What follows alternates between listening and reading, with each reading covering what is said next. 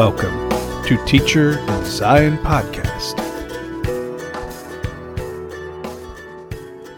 This is your host, Doug Hatton, recording from Independence, Missouri.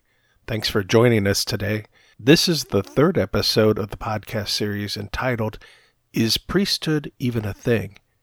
If you haven't listened to part one or two, I would encourage you to go back and listen to them first. Back in the 1990s, near the end of a 40 day fast, while standing in the Kirtland Temple, gazing upon the four tiered pulpits on each end of the assembly room, which were constructed to seat the presidencies of the Melchizedek and Aaronic priesthoods, I felt the Holy Spirit grieving over that place. What a strange and unexpected experience that was. I had been in communion with the Spirit throughout the fast, so I was very much in tune with Him that day. Over the years, I'd seen plenty of photos of the interior of the temple. In fact, I even owned a book about the temple. So nothing I saw that day surprised me, nor had I previously questioned any aspect of the temple. I had been raised in the church, hearing the stories of the marvelous experiences that had transpired there long ago. This was the very first time in my life that I had visited the temple, so I had been, up to that point, very excited to go.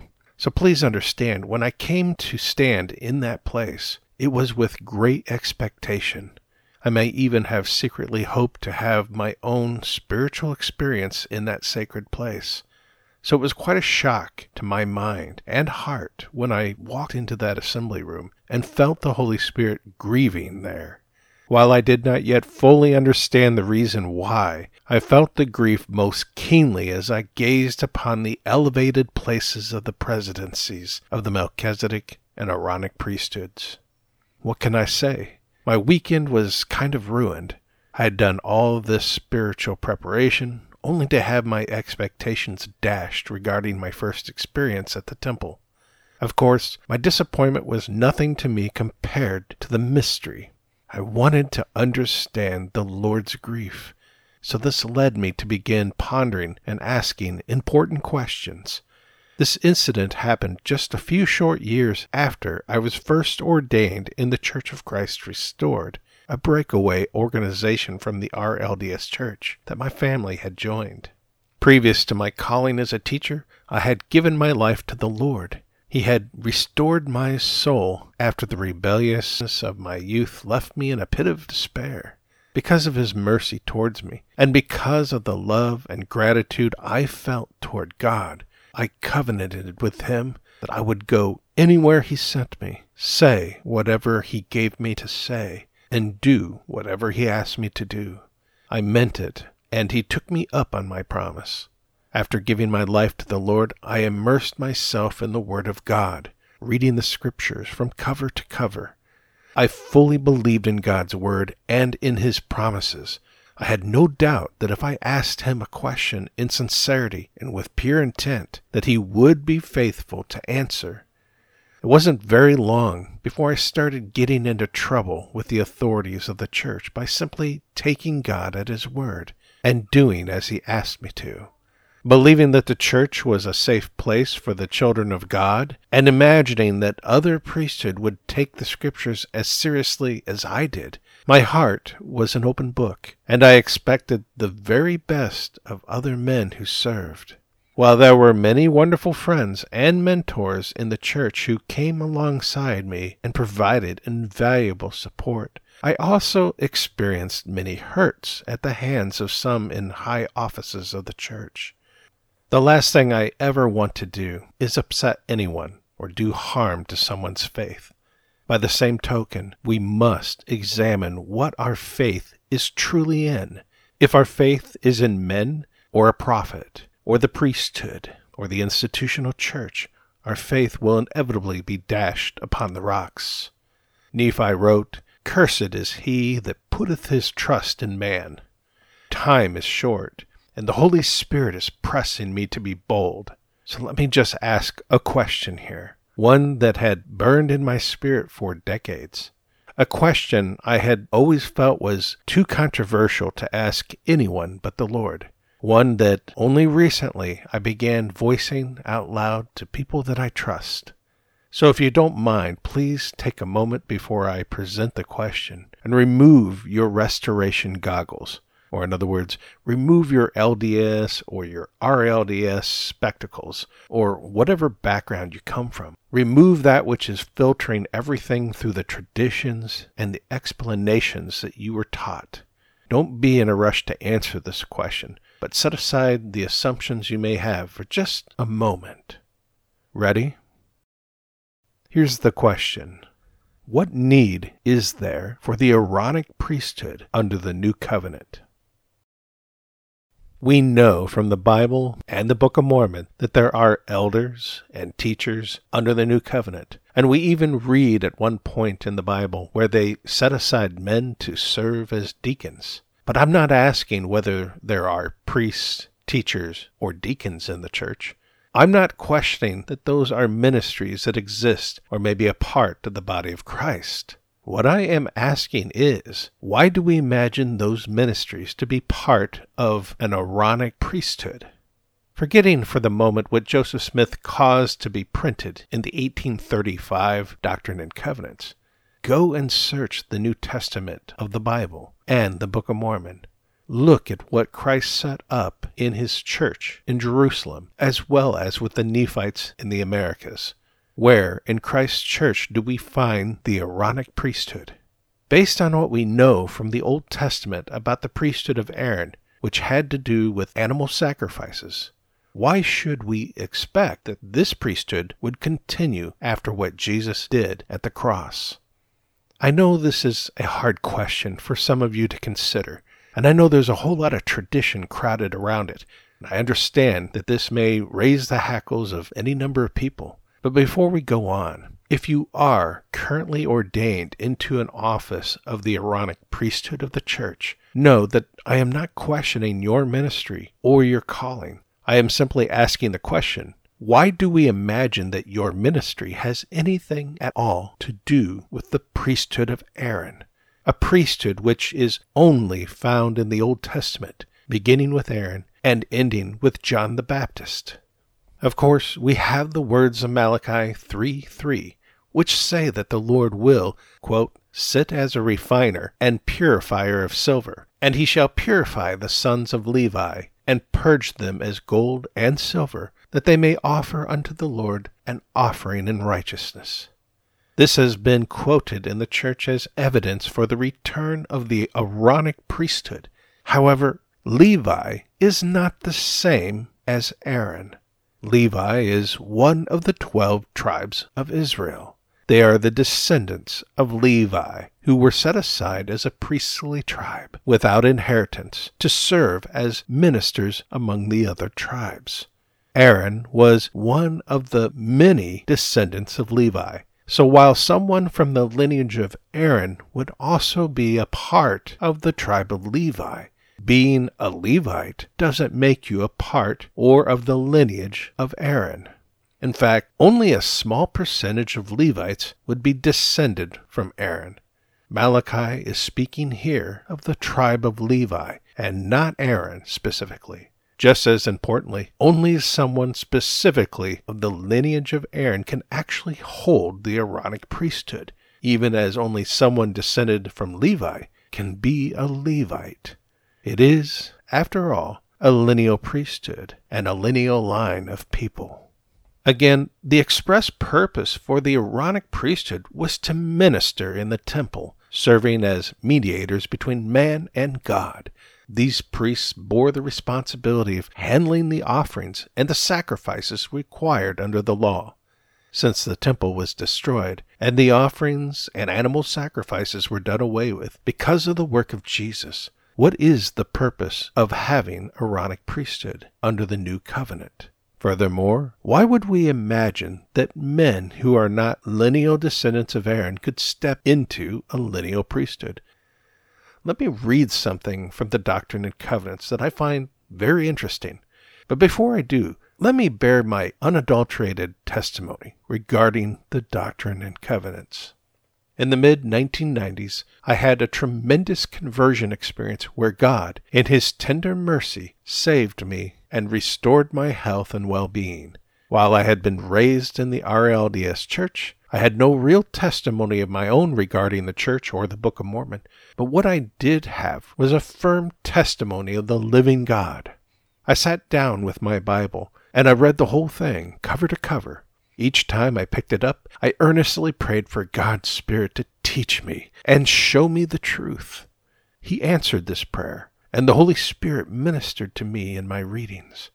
When I finished the Bible, I picked up the Book of Mormon and I told God that while I knew that He was the God of the Bible, in truth, the only reason why I had previously thought I believed in the Book of Mormon was because my parents and my grandparents believed in it.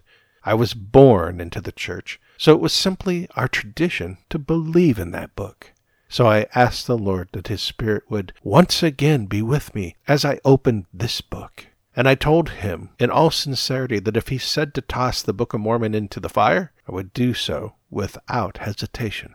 But as I opened the pages of that book and began to read, immediately I felt his spirit testifying to the truth of the words I was reading, and he began teaching me from them, even as he had done throughout much of the Bible.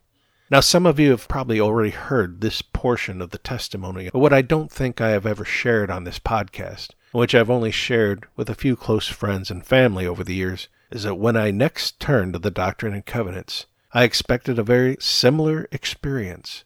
After all, with the validation of the Book of Mormon, it seemed reasonable to expect the validation of Joseph's revelations. But what happened next was an unexpected roller coaster ride. Understand that at the time I was ignorant of any controversy regarding the Doctrine and Covenants the RLDS Church fully embraced their version of that book. The three in one book of scriptures were the standard scriptures of the church. This included the inspired version of the Bible, the Book of Mormon, and the RLDS Doctrine and Covenants. I had yet to be introduced to the Unity movement, where we would associate with brothers from the Church of Christ Temple Lot group and learn about the Book of Commandments or the changing of the Revelations. I had never heard about these things, so it was my expectation, after what I had just experienced while reading the Bible and the Book of Mormon, that my experience would be the same with this third book of church scripture. What happened was, especially in some of the earliest revelations that were printed in the Doctrine and Covenants, I would sometimes feel that same Spirit of God confirming the truth of many of those things, but then I would turn the page and upon reading another revelation, I might experience the stark absence of the confirming spirit. My bosom would not burn, my mind was not enlightened, and I would just feel cold in my spirit. This happened increasingly the further along I read in the Doctrine and Covenants, and even more perplexing was that with some revelations there seemed to be a mixed response from the Holy Spirit. In some things, I would feel a confirmation. My spirit and mind would find enlightenment in one paragraph, and then the confirming spirit would withdraw entirely in the next. I also found that some revelations would stimulate my intellect and seemingly entice me to ponder further on their mysteries, but they had a very different spirit or feel to them than what I experienced with much of the Bible and especially with the Book of Mormon. Honestly, I wasn't entirely sure what the implications of this experience was, except for the obvious that not all of the words in this book were true, because the Spirit did not bear witness as he had done in the Bible and the Book of Mormon. What I did not know at the time was the why. Of course, this experience would later serve as just one of many clues the Lord would use to teach me regarding what happened to the church. Having now shared this experience with you, let us now turn to section 83 of the RLDS edition of the Doctrine and Covenants, or section 84 in the LDS edition. This is one of three revelations in the Doctrine and Covenants that touches on priesthood. Once more, we find that Christ does not really identify himself as the one speaking. Rather, the point of view in the narration is that of the person reporting the information referring to the Lord in the third person, and reporting what light and truth they have received. The foreword to this revelation reveals that it was received or written down over the course of two days. So this wasn't an experience where the Lord spoke through Joseph while a scribe wrote the very words of Christ as a spiritual gift was given in real time. This revelation was worked out in some way over time. Even so, as best I can recall, this was one of the revelations in which, when I first read it, I had sensed a mixture of truth as well as some other spirit at work, which raises many questions in my mind. This was given in 1832, but it does not appear at all in the 1833 printing of the Book of Commandments. It seems evident to me that while there may have been insight and inspiration for some of its content, that much of the wording and terms used were chosen by men and not the very words of God. However, there are parts of this revelation that I felt or sensed were true, or that they contain truth. I will read one of those portions now. Quote, now, this Moses plainly taught to the children of Israel in the wilderness, and sought diligently to sanctify his people that they might behold the face of God. But they hardened their hearts, and could not endure his presence. Therefore the Lord in his wrath for his anger was kindled against them, swore that they should not enter into his rest while in the wilderness, which rest is the fullness of his glory. Therefore he took Moses out of their midst, and the holy priesthood also, and the lesser priesthood continued, and the law of carnal commandments, which the Lord in his wrath caused to continue with the house of Aaron among the children of Israel until John whom God raised up, being filled with the Holy Ghost from his mother's womb. This is speaking of John the Baptist. According to this, God caused, because of his wrath, the law of carnal commandments to continue with the priesthood of Aaron. So, this is essentially a curse. But it goes on to say it continued only until John. I believe the law of the lineal priesthood attached to it, whose purposes had to do with the temple and daily sacrifices, came to its conclusion, being rejected by God with the coming of John. John would then prepare the people to receive the message that I believe Israel could have received at Mount Sinai had they prepared themselves and desired to have the same relationship with God that Moses had. They were, after all, invited to do so.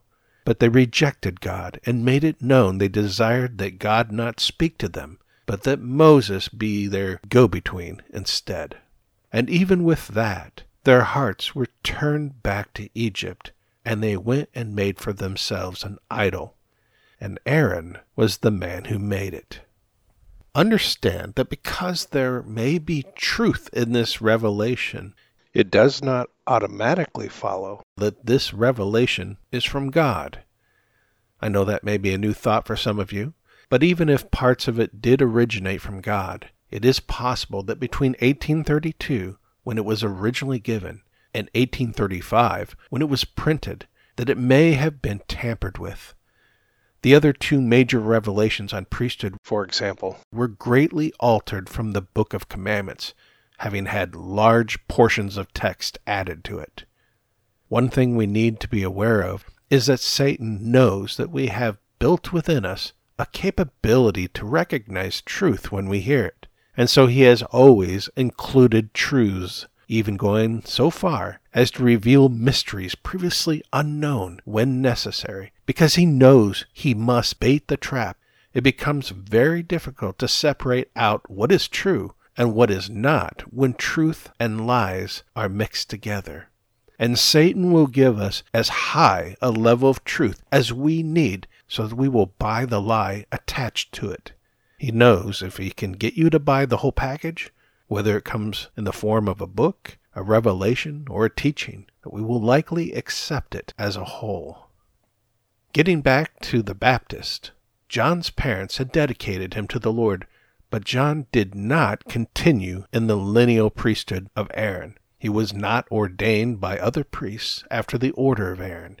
Instead, he received a greater priesthood or ministry than that administered among the Levites and the priests of Aaron. I believe he was a priest after the order of the Son of God, even as we find in the Book of Mormon. His ministry parallels that of every priest of this order that we read about. The teaching and understanding we have is that the Aaronic priesthood is a temporal priesthood, meaning temporary, not forever, but it is only for a season. Therefore, we should not expect it to continue forever. It had a distinct beginning, starting with Aaron and the law of Moses in God's wrath, and it would therefore have a distinct ending. I believe that John's birth would ultimately herald the end of this priesthood. John was chosen and ordained before he was even born, and having been prophesied by the prophet Isaiah as the voice of one crying in the wilderness, Prepare the way of the Lord. While his ministry was certainly preparatory in nature, it is only in the traditions of the Latter day Saints, according to questionable revelation, that we are told that John's ministry was of the priesthood of Aaron. As we learned from the Book of Mormon in the previous episode of this podcast series, the priesthood of Melchizedek, which is after the order of the Son of God, is spoken of preparing the way and pointing to Christ. John did not take up the priesthood of Aaron, as we have erroneously been taught, but I would submit to you that he was instead a priest ordained after the order of the Son of God, the same as Alma and Nephi in the Book of Mormon. Their ministries are similar. They cried repentance and preached about what people needed to do in order to prepare for the coming of the Lord. And as Alma told us, they were called of God so that, quote, Thereby the people might know in what manner to look forward to the Lamb of God for redemption. Search your heart, and let us reason together. I think it can be stated unequivocally that the prophets of God, both in the Bible and the Book of Mormon, men like Isaiah, Alma, Moses, Jeremiah, Nephi, and Elijah, were not of the Aaronic priesthood. Knowing that, let us read what Jesus states about John the Baptist in Luke 7:28. For I say to you, among those born of a woman there is not a greater prophet than John the Baptist. If John was the greatest prophet who ever lived, even greater than Moses, according to Jesus, how can anyone possibly believe that John was a lesser priesthood than the prophets? Additionally, we read in the Bible that John came in the spirit and the power of Elijah. Luke 1 15 through 17. Let me ask you, was the ministry of Elijah of the Aaronic priesthood? Set aside the programming of the church, which has blinded us, and simply look at the Word of God as written in the two records that God gave us to resolve these kinds of issues, to correct our stumbling even the Bible and the Book of Mormon, and then ask the Lord to reveal the truth of it to you. Remember, the entire church came under condemnation by 1832 for treating the Book of Mormon lightly. By 1834, and without any evidence of repentance, we suddenly found ourselves with the idea that the Aaronic priesthood has been restored to the church? For what purpose? I know this is a lot to absorb and consider, but it isn't the only issue with the Aaronic priesthood. Let's watch this clip from hemlockknots.com and the Restored Gospel podcast. Either I brought up or you did, but I, we've talked about with my friends where is the need for an Aaronic priesthood post Jesus Christ dying and being sacrificed as the Lamb of God for our sins? But the question is, where where's the word Aaronic priesthood or Melchizedek in the Book of Mormon, and how did these things come to be? So, talk to me about what you've kind of researched in priesthood. The Book of Mormon doesn't talk about the Aaronic priesthood. It doesn't talk about Aaron. It doesn't talk about um, anything like that in that terminology. Now, some people will say, well, Jesus gave people authority or power to baptize. Was, yes, he did give a certain amount of people a job to baptize and to, to teach and to do a bunch of things, but you know, the, the holy order is spoken of by Alma in, in chapter 13, right? And it's likened unto, you know, Melchizedek and Christ, and it's after that order, after the Son of God. Um, that's the only type of priesthood that I'm aware of that's that's mentioned in the Book of Mormon is the high priesthood, the the real priesthood, I would call it. You know, the the holy order, um, and that's just sanctified individuals that are that are part of the, the Christ Church. You know, um, there's nothing about Aaron or anything like that in the Book of Mormon. This timeline, you know, biblical scholar, scholars are, from what I can tell, they're they're in consensus as far as where the ideas came from in the in the Old Testament, where the priesthood of Aaron was established among the Levites, and they were a chosen people. They were independent from the tribes. They got no inheritance. The Levites initially got no inheritance, um, and you read why in, in, Genesis, the end of it. They were they were pretty evil people, um, and Jacob wrote them out of the will. So the JEPD source you see at the very bottom, that's the Old Testament, the Pentateuch as we have it now. That was not compiled until about 450 BCE. And so our Old Testament does not go back to Adam. It does not go back to Moses. It doesn't go back to King David.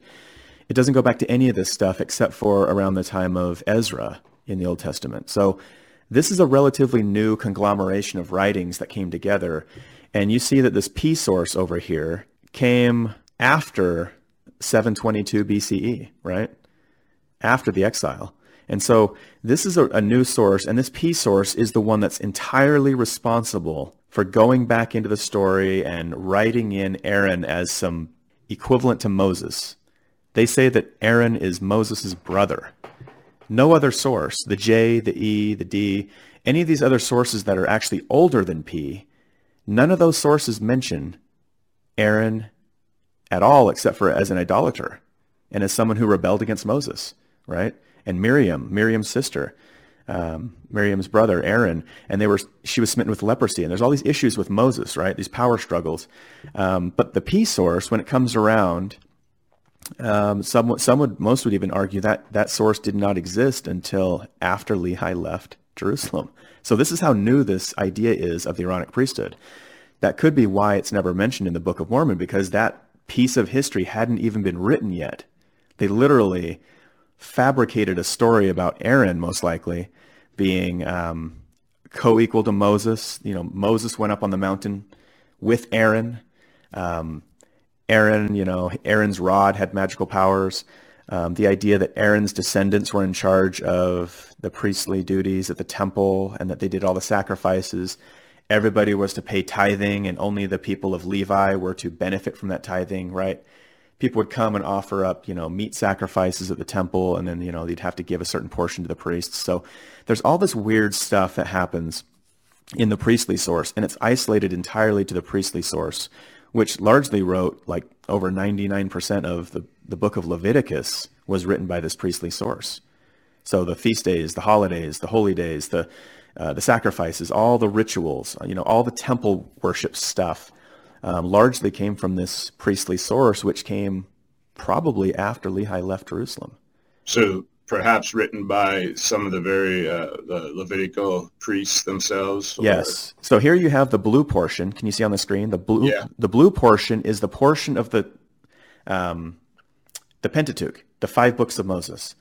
The, look at the blue portion here. That's the priestly source that was written probably somewhere you know, as late as 450 BCE, give or take, and as early as maybe, you know, 700 BCE. You know, people, scholars will argue about where exactly that was, that was created, but they do agree in general that it came after the Deuteronomist source. And that was a, a major problem when there was a reformation.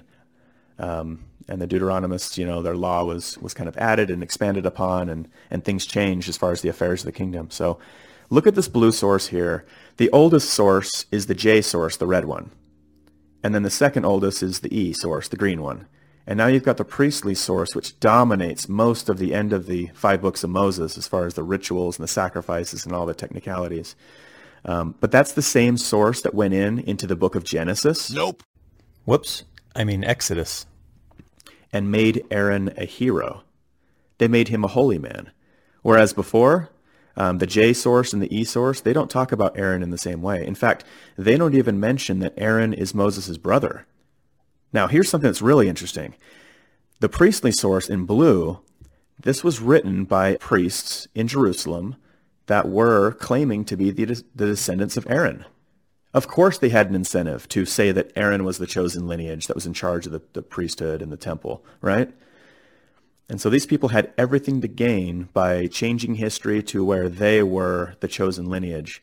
But if you go back to Jacob and the records in J and E and, and Jacob's patriarchal blessings in the end of Genesis, the Levites were not looked upon favorably at all. In fact, you know, Aaron was known in those sources as an idolater, built the golden calf, you know. And so I have um, some major questions about the Aaronic priesthood, um, simply because, you know, you study the history of it and, the, and, and how we got those writings, and it's just nefarious at best. It's not a good thing. And I think that some people in the early dispensation, Sidney Rigdon especially, he was a huge fan of the priesthood, the Aaronic priesthood. Um, Oliver Cowdery was. He was kind of aspiring to be the one like unto Moses and be Aaron, you know, and he actually changed one of the sections about him, the Revelation, and, and made some edits there. Study the history there and see how those have been altered and changed as well. So, you know, long story short, this dispensation we have recently with Joseph Smith, there was nothing about the Aaronic priesthood at all in any of the church history up until October 1834. That's when Oliver Cowdery first makes mention of it in the Messenger and the Advocate. And if you read most of the Genesis stuff going into early Exodus, you can see how this P source in blue heavily was obsessed with Aaron. They wrote about Aaron constantly. Uh, Aaron's the sons of Aaron are you know the chosen one, and I mean it was just self-serving at best, you know. Uh, but all of the other historical writers, they had no idea that Aaron was anything special. They had a heavy incentive, I think, to flip the script and to get them in charge of uh, the pot of gold inside the temple. You know, very profitable. This is a theocracy. Remember, political and religious power were associated. They were joined at the hip. The Book of Mormon speaks extensively about Moses and the great things he did for the people of Israel. But curiously, it never once mentions Aaron. It is also recorded that the Nephites kept the law of Moses, but never once mentions the Aaronic priesthood. Lehi and his family would have left Jerusalem before these additions were made by the priestly group. They would have taken their knowledge of the scriptures from the brass plates instead. As was alluded to in the video segment, many scholars now believe that portions of the Pentateuch may have been corrupted as the priestly or P source appears to have added large amounts of text to it around 4 to 500 BCE, immediately after the Babylonian exile, which includes large portions of the book of Leviticus. Among the other things added, besides expanding considerably upon the offerings and the sacrifices required by God, which set up the descendants of Aaron as the primary beneficiaries, the priestly source also elevated the original station of Aaron by inserting text into the book of Exodus, claiming that Aaron was the brother of Moses. Before these changes were made, the Pentateuch, or Torah, did not reveal Aaron and Miriam to be the siblings of Moses. If Moses and Aaron were brothers, as the Bible now claims, thanks to additions to the Pentateuch by the priestly group, that would make Moses a Levite. And yet, the Book of Mormon appears to indicate that Moses was a descendant of Joseph of Egypt, not a Levi. Again, the Nephites would have had no knowledge of the corruption that took place in the text of the Pentateuch, as it occurred after they left Jerusalem and after the Babylonian captivity. Lehi and his family would have taken their knowledge from the brass plates instead. The Bible appears to indicate that God did not ask for or desire a permanent temple to be built, just as he never wanted the Israelites to have a king. But men insisted, so he allowed them to do it. The reason why I believe God was content with the tent of the tabernacle is because it was an indication that this situation was a temporary one, not permanent, even as the priesthood of Aaron would have been a temporary one. The tabernacle was only necessary because of the sin of Israel when they rejected a personal relationship with God and knowledge of Jesus Christ and chose instead idolatry. Because of this sin, there was a separation between man and God, and there was also the law and a sacrifice required until Christ would fulfill the law and rend the veil the book of Leviticus, most of which appears to have been added by the priestly group after the exodus from Babylon, really seems to confuse things with the blood of bulls and birds, etc. If the Jews had kept the simplicity of the sacrifice of a lamb without blemish, how much clearer a picture of Christ it would have been. But as the Book of Mormon stated, the Jews despised the plain and simple truths and sought for things they could not understand. And because of this, they were delivered over to delusion, and there arose the great and abominable church of the Jews.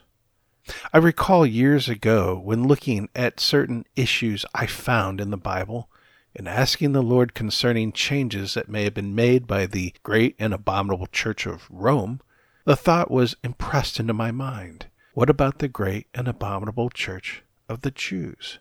I believed this was the Holy Spirit, and that was a completely new thought which arose in my mind once I looked at the topic to whatever extent that the tabernacle, sacrifice, and priesthood may have been set up by God among the Israelites, it was changed over time and became corrupted, even as the church of the Restoration did.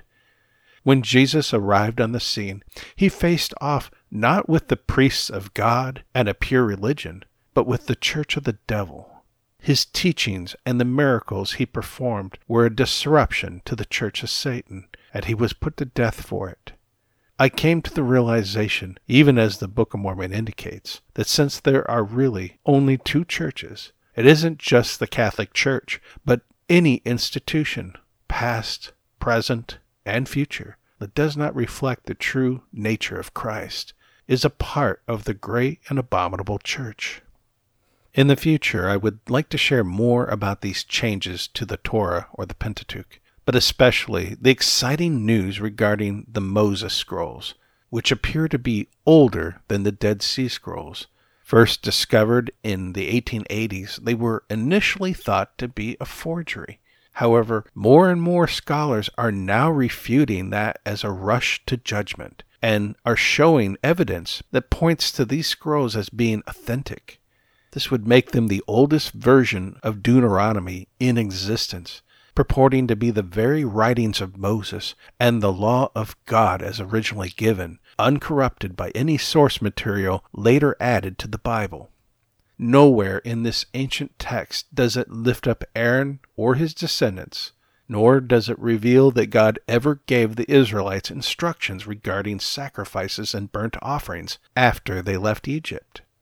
The law given by God in these scrolls is so much more simplistic, and it speaks to the matters of the heart in loving God and loving our neighbor. Once again, we see compelling evidence that one of the primary ways Satan takes away from the Word of God is to add to it, and thereby complicate and confuse the truth.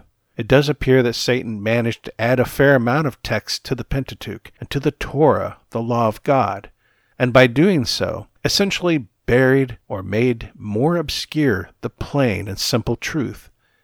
This is why the Book of Mormon was specifically brought forth, because its words were designed to be simple and plain to the understanding of men.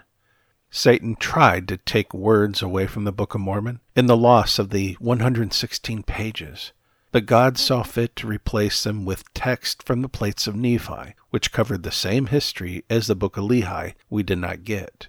Satan also could not add words to the Book of Mormon itself, but he did add another book of doctrines and laws and mysteries that would ultimately distract us from the plain truths found in the Book of Mormon.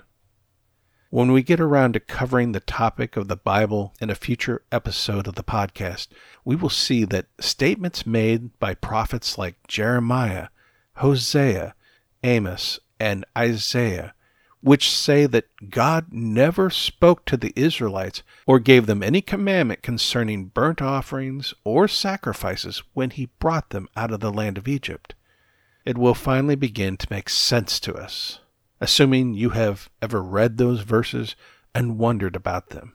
We will discover that the sacrifice made by Adam and Abraham and Isaac and Jacob, and also made by the Israelites on that first Passover in Egypt, and every Passover thereafter, that of a lamb without blemish, may be the only animal sacrifice ever truly sanctioned by God and that the real requirement that God had placed upon the Israelites when he brought them out of Egypt was simply to be obedient to his voice. This according to the prophets, not because I believe it to be so. The only other sacrifice than the lamb which God required was that of a broken heart and a contrite spirit. It will be a lot of fun getting into that topic as it should be a real eye opener. I think it may also answer questions some of you may have had regarding some of the laws and the requirements found in the book of Leviticus. Getting back to our topic in regards to the priesthood, what we find in the Book of Mormon is that there is no mention of the Aaronic priesthood anywhere in the book. However, as we discussed in the previous episode, Alma devotes a couple of pages of text to tell us about the nature of priesthood. The only time the word priesthood is used is to denote those who obtain the office of high priest, also known as priests after the order of Melchizedek and after the order of the Son of God. As far as I can tell from both the Bible and the Book of Mormon, there is no other office of Melchizedek priesthood except high priest. Alma lets us know that those who obtained this priesthood obtained it directly from God Himself and no man, and that they were called to prepare the people for the coming of Christ, so that they look for the Lamb of God to take away the sins of the world thereby making the Melchizedek priesthood a preparatory ministry and a type and shadow of Christ himself, standing in stark contrast to what is written in the Doctrine and Covenants. Since it was the purpose of this priesthood to be a type and shadow which pointed to the Lamb of God, it stands to reason that once Christ arrived on the scene, there would be no more need for this priesthood. Like the law of Moses, it would have been fulfilled. And sure enough, this is exactly what appears to take place when Nephi, being the last high priest mentioned in the Book of Mormon, is rebaptized and becomes an elder and one of the twelve disciples in 3rd Nephi. After the coming of Christ, there is never again any mention of the high priests or the Melchizedek priesthood, nor any mention of any priesthood at all except that Christ himself took up the mantle of the high priesthood on our behalf, performing the final sacrifice. He is now the only high priest we are to look for, since the whole point of men serving in this role was to point to Christ. Now that Christ has come, if we make a covenant with him, and if he abides in us, that means we carry the priesthood within us to the extent that we do the will of Christ according to the leadings of His Spirit. In other words, it is not us, but Christ in us who does the work. We are merely His body. He is the head. What we do find in the church of the New Covenant is that certain men were ordained or called and set aside to perform certain specific ministries. However, these ministries are never called priesthood. I believe we must point out that we also find women performing various ministries in the Scriptures and working in all of the gifts. Therefore, we must conclude that they also have ministry in the body of Christ. In examining the Scriptures, the ministry of men and women do appear to be different or unique from each other in some key areas. Although they are not the same, they are also very similar in other ways. There are female prophets, as we have previously pointed out. There was a female judge. Priscilla performed the work of one of the seventy alongside her husband. We will get more into this topic in a future episode of the podcast, as there is some exciting new information on the ministry of men and women, and I believe the Lord will further clarify this to all of us as we work through these issues together. Having stated this, let's take a moment to rewind history starting at the foundation of the church. And let us build up from there, summarizing the highlights from this series as we build to its conclusion. So forget what you know or think you know. Set aside the traditions of the church and the historical narratives that have been repeated over the years, which were designed to sweep all questions and concerns under the carpet in order to paint a more rosy picture will begin at the one true foundation, which is Jesus Christ, God made flesh. He was born as a man, performed his ministry, taught his doctrine and his gospel message to mankind. Jesus then died and rose again. The new covenant is now established in the work that Christ did on our behalf. Afterward, Jesus visited the Nephites, where he taught the same doctrine and gospel as he taught at Jerusalem, only being able to do so from the perspective of having already accomplished the work of the cross and the resurrection. This allowed him to be more open and direct about his mission and what it more fully meant. He delivers a more condensed, concise version of his message, since, unlike the Jews, these are the more righteous people who are left after a cataclysm.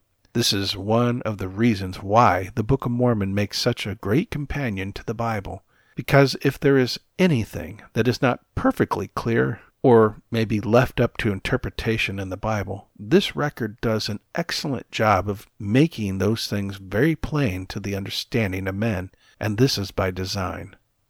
Over time, the church that Christ established in Jerusalem moved away from being a spiritual institution and became an earthly institution, and soon fell into apostasy, revealing the formation of that great and abominable church. Perversions were made to the doctrine of Christ. Pagan practices and holidays were added to Christian practice. The Word of God was not even available to the public. Only the priest had a copy, and the priest would read from the Bible in a language that the common man could not understand. Non believers, so called heretics, and Jews were tortured and killed in order to, quote, save them. So we see that the church of the devil is fully established, and we enter into the dark ages, and the true church flees into the wilderness. God sent humanity help, though, with the invention of the printing press and the Bible becoming available to more than just the priests of the Catholic Church. Now that people could read the Scriptures for themselves, a Protestant Reformation movement began. Out of that Reformation, many churches were formed, since disputes arose over time on how best to interpret the meaning of the Bible text. Preachers would disagree on the requirements of salvation or what men should do to please God. As a result, many schisms arose in Christianity. A record was then brought forth out of the ground, and a means to interpret that record by the gift and power of God. One of the purposes of this record was to help us, the Gentiles, because we stumbled greatly over how best to interpret the Bible. The Book of Mormon, being very easy to understand, clarified or made plain the truth of the gospel and the doctrine of Christ. At this point, the understanding given to Joseph and others was that the coming forth of the Book of Mormon was their primary focus and purpose, and that the knowledge contained in that record would help recover the seat of Lehi and herald the restoration of the whole house of Israel. While the Book of Mormon was being translated, God plainly told Joseph Smith and others through a revelation received by way of the Urim Thummim, also called the interpreters by the Nephites, that, quote, he, Joseph Smith, has a gift to translate the book, and I have commanded him that he shall pretend to no other gift, for I will grant him no other gift. Please note that by 1830, ignoring the instructions given in the early revelations, they ordained Joseph a prophet, seer, revelator, and president of the church, which, much like the Pope, was set up to become the head of the church, to stand in the stead of Christ. The early revelations given by the gift and power of God would later be changed to support this new direction. In the book of 3rd Nephi, Book of Mormon, Christ declares his doctrine with great plainness, which is the doctrine the Father had given him, which he states is the only doctrine that is in him. After stating his doctrine, he concluded by saying, And whoso shall declare more or less than this, and establish it for my doctrine, the same cometh of evil, thereby placing a firm period at the end of his statement of doctrine, warning us that it is an act of evil to add anything to it and declare it to be his doctrine, and that hell stands ready to receive any who try to do so. At this point, the doctrine of Christ is in full harmony with what we find in the New Testament. However, by 1835 the Church would publish an entire book of additional doctrines, claiming to have been given by Christ, which was called the Doctrine and Covenants. This in spite of the fact that the Lord told them that the Book of Mormon would contain the fullness of Christ's teachings, his only doctrine, and that it was to restore a knowledge of the covenants that had been lost or forgotten. The Bible and the Book of Mormon were prophesied to grow together to become one in our hands, unto the confounding of false doctrines and laying down of contentions and establishing peace so that they who erred in spirit shall come to understanding, and they that murmured shall learn doctrine. The Book of Mormon tells us that the things which were written in the Book of Mormon should be kept for the instruction of my people who should possess the land. That's us. The early restored church was instructed to rely upon the things written in the Book of Mormon. Quote, For in them are all things written concerning my church, my gospel, and my rock. There is no mention of the Aaronic priesthood in the Book of Mormon, and the only use of the word priesthood anywhere is before Christ comes, and it is in reference to the high priests after the order of Melchizedek, or the order of the Son of God, which was to point to Christ who would come. Once Jesus appeared to the Nephites, there is no more mention of the priesthood in this book that the Lord gave us. While Joseph had the Urim and Thummim, also called the interpreters by the Nephites, a number of revelations were received through it, which were personal instructions to certain men. In three of those revelations, God expressly warned them not to publish those revelations. However, they later published those same revelations. On the first attempt to do so, the printing press was destroyed and the saints were run out of Jackson County, even as David Whitmer had prophesied would happen if they should print those revelations. Undeterred by this, the church would later go on to print those revelations and even modify the very words of God before printing them in 1835 as the Doctrine and Covenants. By the time this was accomplished, the church had been under condemnation for nearly three years. I would argue that the church had, by 1835, been handed over to their errors and the consequences of them. By this time, Satan had effectively joined the restoration, and secret combinations began to be had among them. The Book of Mormon revealed that if we would not treat the things written in the Book of Mormon lightly, that in time other records written by other tribes would come forth, but that those records would simply testify to the truth of the first records, not add new doctrines, as the Doctrine and Covenants does, or other records such as the Book of Abraham has done. Furthermore, the Book of Mormon stated that the sealed part of the Book of Mormon would not be brought forth in a time of wickedness or abominations. Since then, however, numerous books have been produced by declared prophets purporting to be the sealed portion of the record, despite the fact that we are still in a time of wickedness and abominations, and yet people still fall for them. Is this not treating the words written in the Book of Mormon lightly? Chapter 4 of the 1833 Book of Commandments stated that, quote, If the people of this generation harden not their hearts, I will work a reformation among them, and I will put down all lyings and deceivings and priestcrafts and envyings and strifes and idolatries and sorceries and all manner of iniquities, and I will establish my church like unto the church which was taught by my disciples in the days of old. In other words, God stated that he would establish the church to be like the one found in the New Testament and among the Nephites in the Book of Mormon.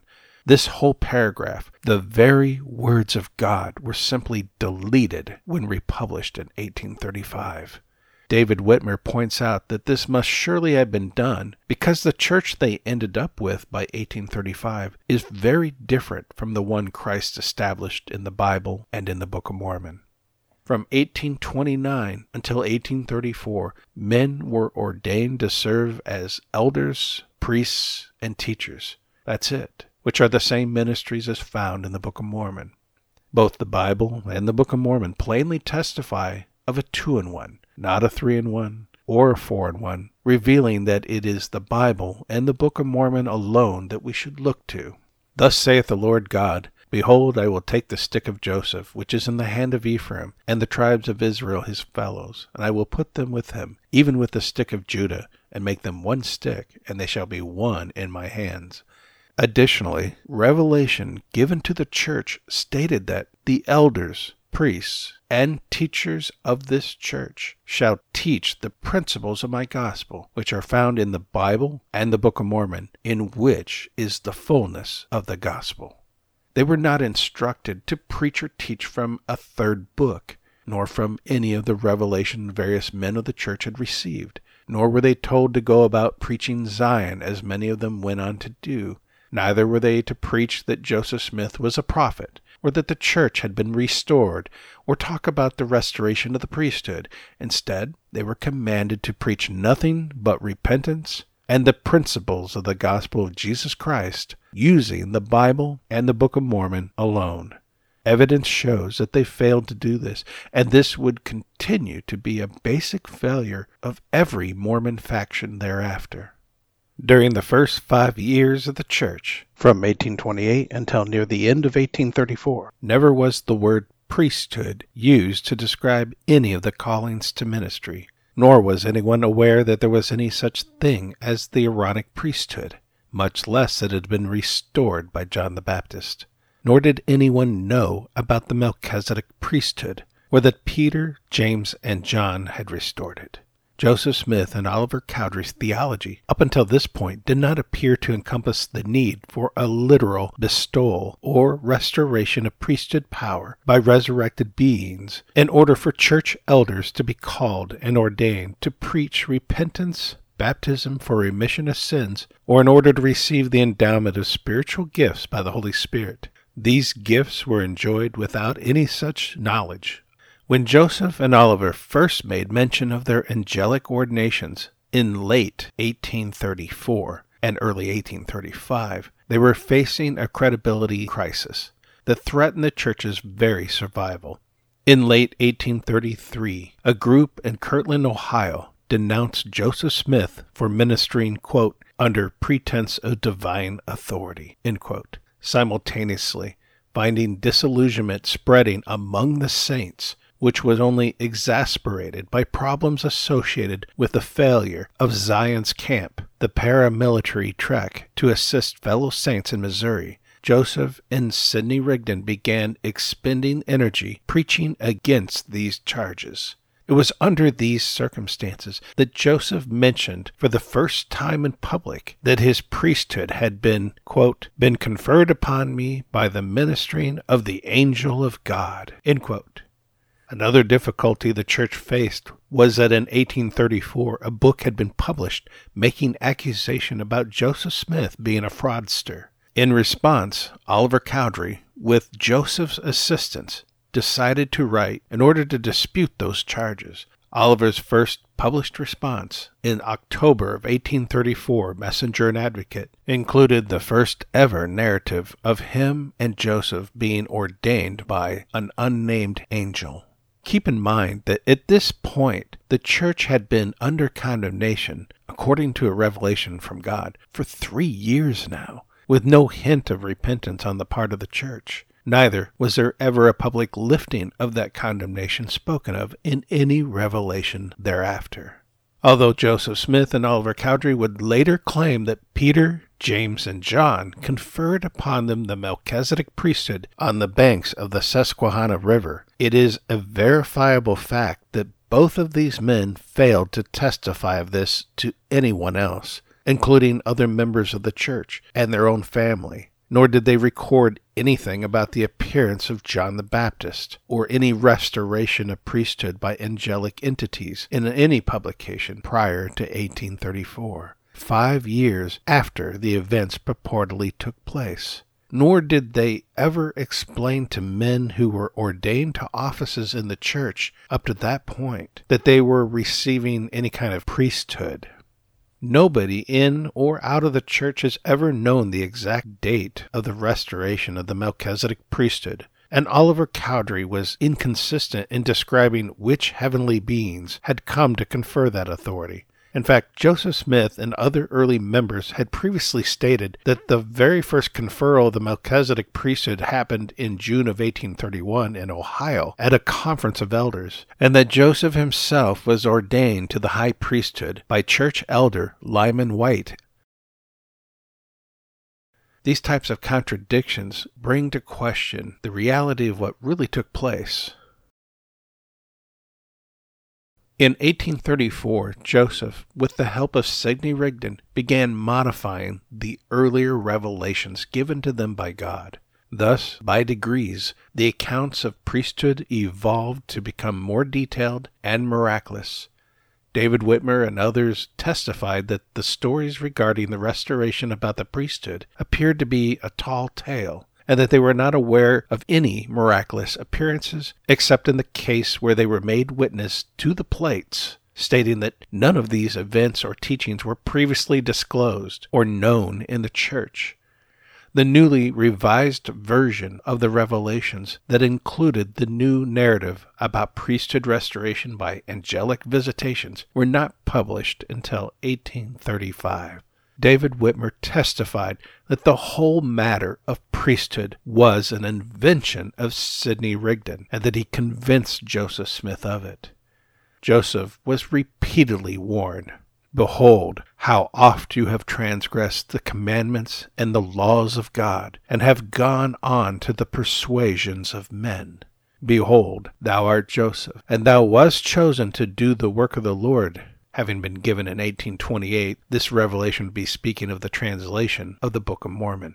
But because of transgression, if thou art not aware, thou wilt fall. Based on the known facts, I submit for your consideration that God planted good wheat in the field of the restored church by bringing forth the Book of Mormon and the doctrine of Christ in its purity. But under the cover of darkness, Satan snuck in and planted doctrinal tares. Satan had tried unsuccessfully to prevent the Book of Mormon from coming forth by stealing the 116 pages.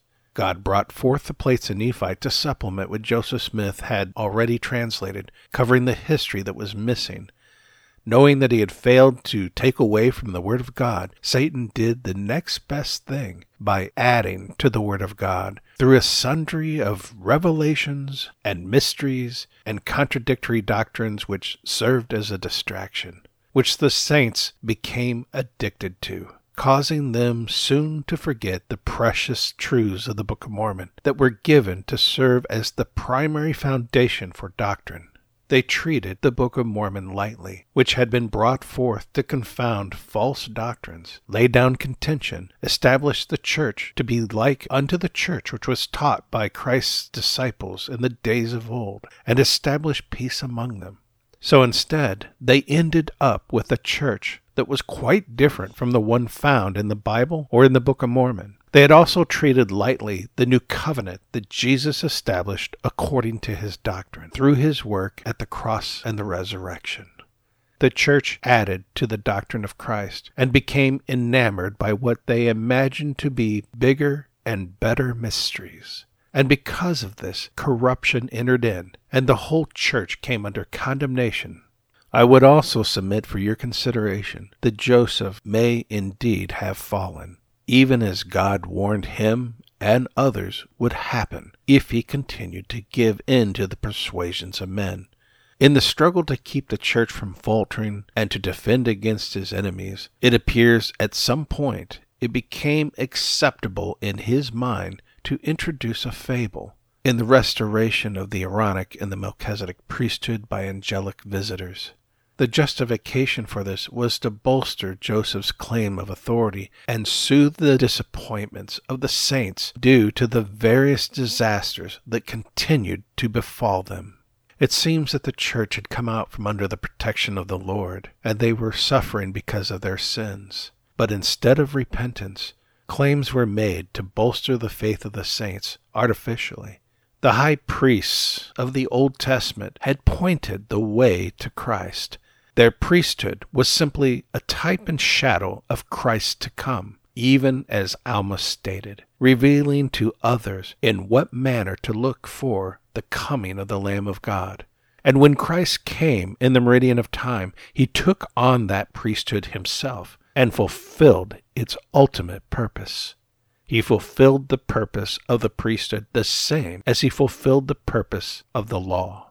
Now that Christ abides in us, and we abide in him, having the Holy Spirit within us, every single member of the body of Christ, both men and women, now carry that royal priesthood within them.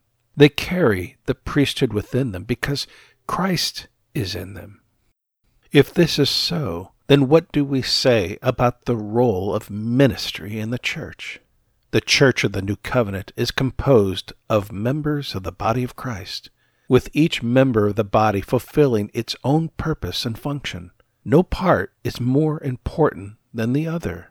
All are equal, inasmuch as they are guided by the true head, who is Christ, through the workings of the Holy Spirit. And because of this, every member of the body has a ministry to perform. Some may minister in small, quiet ways. Some may be asked by the Lord to teach or to preach the gospel. Some may be used to prophesy. Some may serve in a pastoral position. Some are used to heal the sick. Some may be used to cast out demons and help deliver people from satanic influences, while others may be asked to perform ordinances like baptism. If God calls upon someone to serve in a distinct form of ministry, we may be directed to ordain, or in other words, set aside that person, thereby publicly showing, even as baptism is a public display, that we, as a body, are willing to accept that ministry and ask for a blessing to be placed upon the one called into that work. However, the authority to perform that ministry does not come from any man, but it is God alone who bestows the actual authority, even as it is He who actually baptizes us with fire and the Holy Ghost, regardless of whether or not someone lays hands upon us Authority is given the moment the Lord calls out to an individual, asking them to serve him, and they respond to his voice in the affirmative. Both men and women can serve God and perform ministry, though men and women have distinct kinds of ministries. The ministry of men and women do differ from one another in many ways, but they also share some similarities. This is something we will cover in much more detail in a later episode of the podcast, as additional light and truth has since come forth from the Lord to both myself and others on this topic. Getting back to the priesthood, David Whitmer testified to the following. This matter of priesthood, since the days of Sidney Rigdon, has been the great hobby and stumbling block of the Latter day Saints. And quoting my friend and brother in Christ, Todd Peterson, Pining for priesthood exclusive authority has been the great game of the saints ever since Satan first joined the Restoration movement. As a disclaimer, by quoting my brother, it is not my intention to implicate him as having signed off on everything I have shared in this series, though I have shared with him and others that I trust to hear from God. It is important for us to share with others the revelations we receive from God as we are able, so as to get feedback, seek correction, or receive further light and understanding. For as the Apostle Paul wrote, For we know in part, and we prophesy in part. So to conclude this episode, what I have ultimately come to believe, the thing I believe the Lord has worked with me to reveal, is that many good and honorable men have served God under the belief that they held priesthood. And God worked with such men inasmuch as they humbly served with pure intentions. The very notion of priesthood under the new covenant, which appears to have been fabricated in 1834, was at that time and remains to this day a possible form of priestcraft even if no sin is intentionally committed by the men who were ordained. It is, after all, our traditions that we do so. It is how we have been taught. It is the error and the traditions of our fathers. Many good and righteous men, like my grandfather, labored for the Lord and his people because they loved him. God responded to this desire to serve, in spite of any error regarding ideas about the priesthood. This is because God does not hold us responsible for errors committed in ignorance. I believe with all my heart that God called upon them to serve him, whether as a teacher or an elder or a deacon, etc.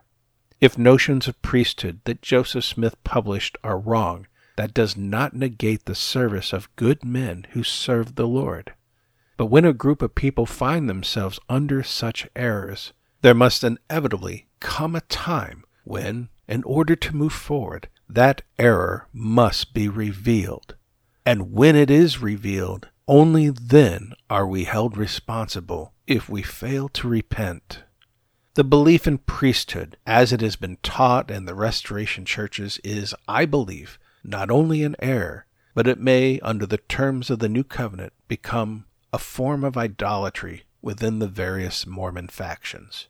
It sets up men as a light and thereby fosters a dependency on the part of the membership to look to them for their answers.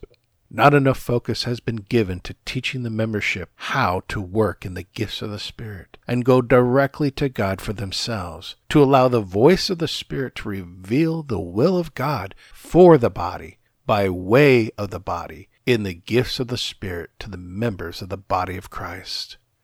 To the degree that people were taught to ask God, the correct answers had already been decided for them. And if the answer they received is different from that which is endorsed by the church institution, they are told to defer to the instruction of the brethren, instead of allowing the Word of God to be poured out upon the body membership in the mouth of multiple witnesses. People are taught to look to a man who seeks to stand in the stead of Christ for our direction as a body.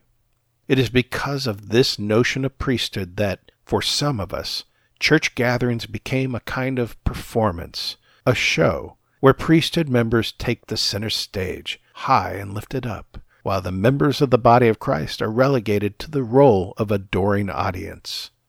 I would be negligent if I did not also point out that the idea of priesthood under the new covenant is also one of the great barriers that has prevented women from being able to play a greater role in the church and stand as equals in Christ Jesus.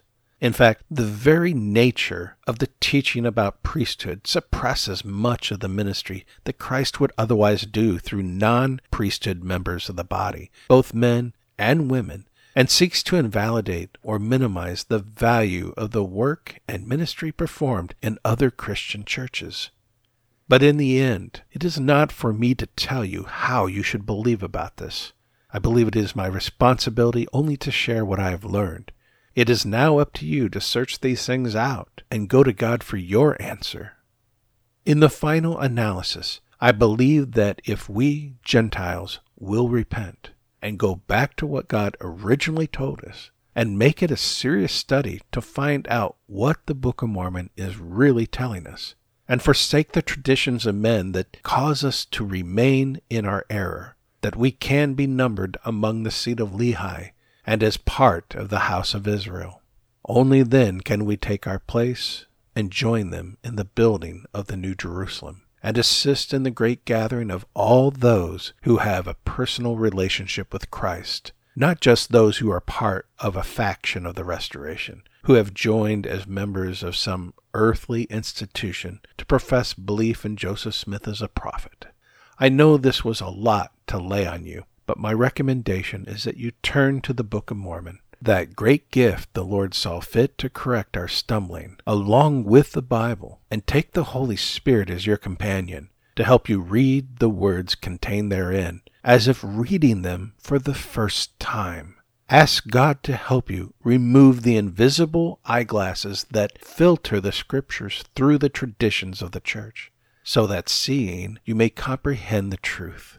In my opinion, the end result of seeking the truth and then abiding in it, breaking free of our false traditions, would be that our gatherings should truly be like in the days of old, as we worship in spirit and in truth, where the gifts are poured out in abundance among all of the membership, where we are not gathered merely to hear what some preacher has to say, but where we worship in unison, no one above another, and our focus and attention being placed fully on Christ alone, allowing the Holy Spirit to preside that we may worship as if the Lord Himself occupied the chamber where we gather, knowing that if we do that, He will be. We'll take a two week break, and then I'll be back. I need to take a little time to draw apart with the Lord, and also fellowship with some dear friends in Christ.